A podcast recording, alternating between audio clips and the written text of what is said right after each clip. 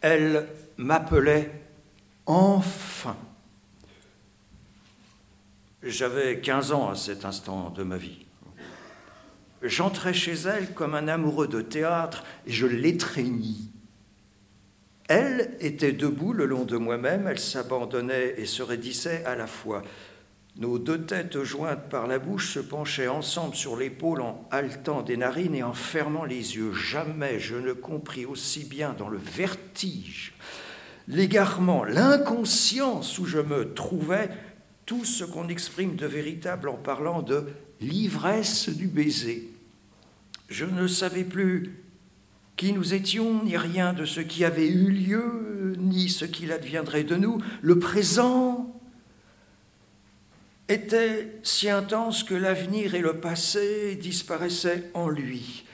Elle remuait ses lèvres avec les miennes, elle brûlait dans mes bras et je sentais son petit ventre à travers la jupe me presser d'une caresse impudique et fervente. « Je me sens mal », murmura-t-elle. « Non, je t'en supplie. Attends, je crois que je vais tomber. Viens dans le patio avec moi, je m'étendrai sur la natte fraîche. » Attends, non, je t'aime, mais je suis presque évanoui. Un carré de ciel noir étoilé où s'effilaient des nuées bleuâtres dominait le patio blanc.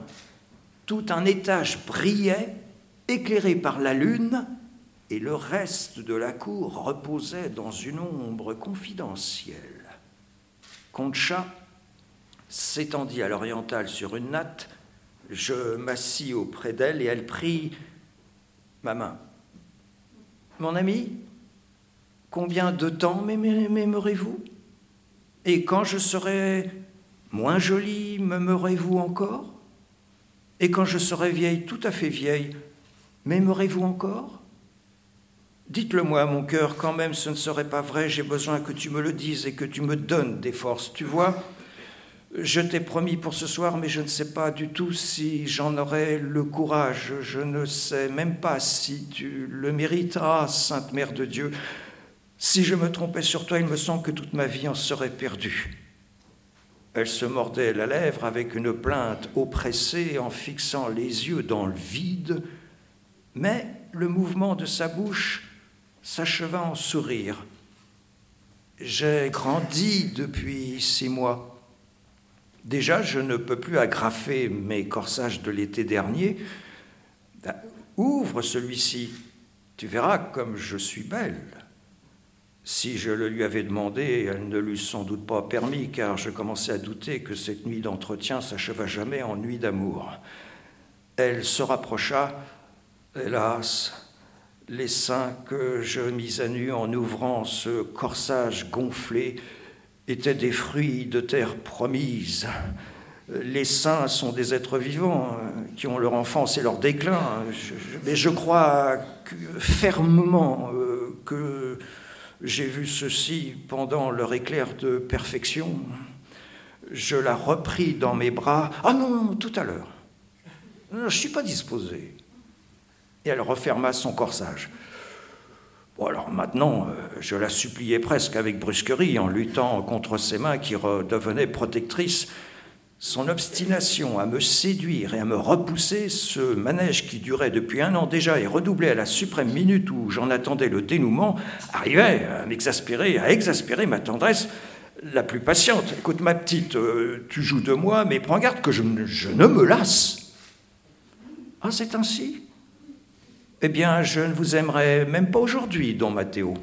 À demain. »« Je ne reviendrai plus. »« Vous reviendrez demain. » Furieux, je remis mon chapeau et sortis, déterminé à ne plus la revoir. Je tins ma résolution jusqu'à l'heure où je m'endormis, mais mon réveil fut lamentable. J'étais attiré vers elle par une invincible puissance. Je crus que ma volonté avait cessé d'être. Je ne pouvais plus décider de la direction de mes pas. Pendant 3 heures de fièvre et de lutte avec moi-même, j'errais derrière la rue où demeurait Concha. Enfin, je partis presque en courant dans la campagne. Mais quel misérable triomphe, hein ! Le lendemain, elle était chez moi. « Mais puisque vous n'avez pas voulu venir, c'est moi qui viens à vous, me dit-elle. Direz-vous encore que je ne vous aime point ? Vite, montrez-moi votre chambre, ajouta-t-elle. Je ne veux pas que vous m'accusiez de nonchalance aujourd'hui. Croyez-vous que je ne sois pas impatientée, moi aussi ? Vous seriez bien surpris si vous saviez ce que je pense. » Dès que nous fûmes seuls, elle défit sa mantille qui était attachée avec 14 épingles à ses cheveux et à son corsage, puis très simplement, elle se déshabilla. J'avoue qu'au lieu de l'aider, je retardais plutôt ce long travail et que 20 fois je l'interrompis pour poser mes lèvres sur ses bras nus, ses épaules rondes, ses seins fermes, sa nuque brune.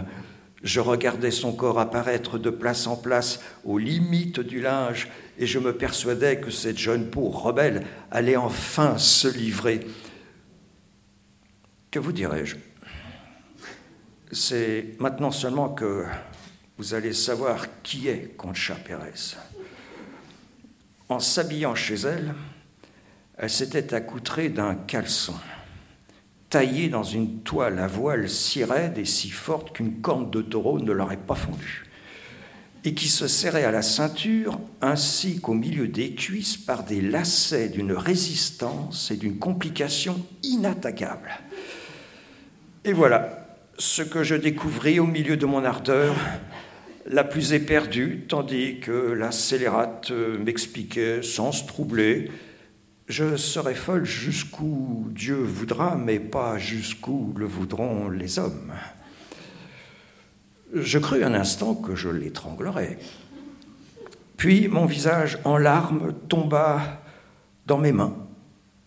Ce que je pleurais, monsieur, c'était ma jeunesse à moi, dont cet enfant venait de me prouver l'irréparable effondrement. Ce caleçon, cette barrière entre l'amour et moi, il me semblait que dorénavant je le verrais sur toutes les femmes.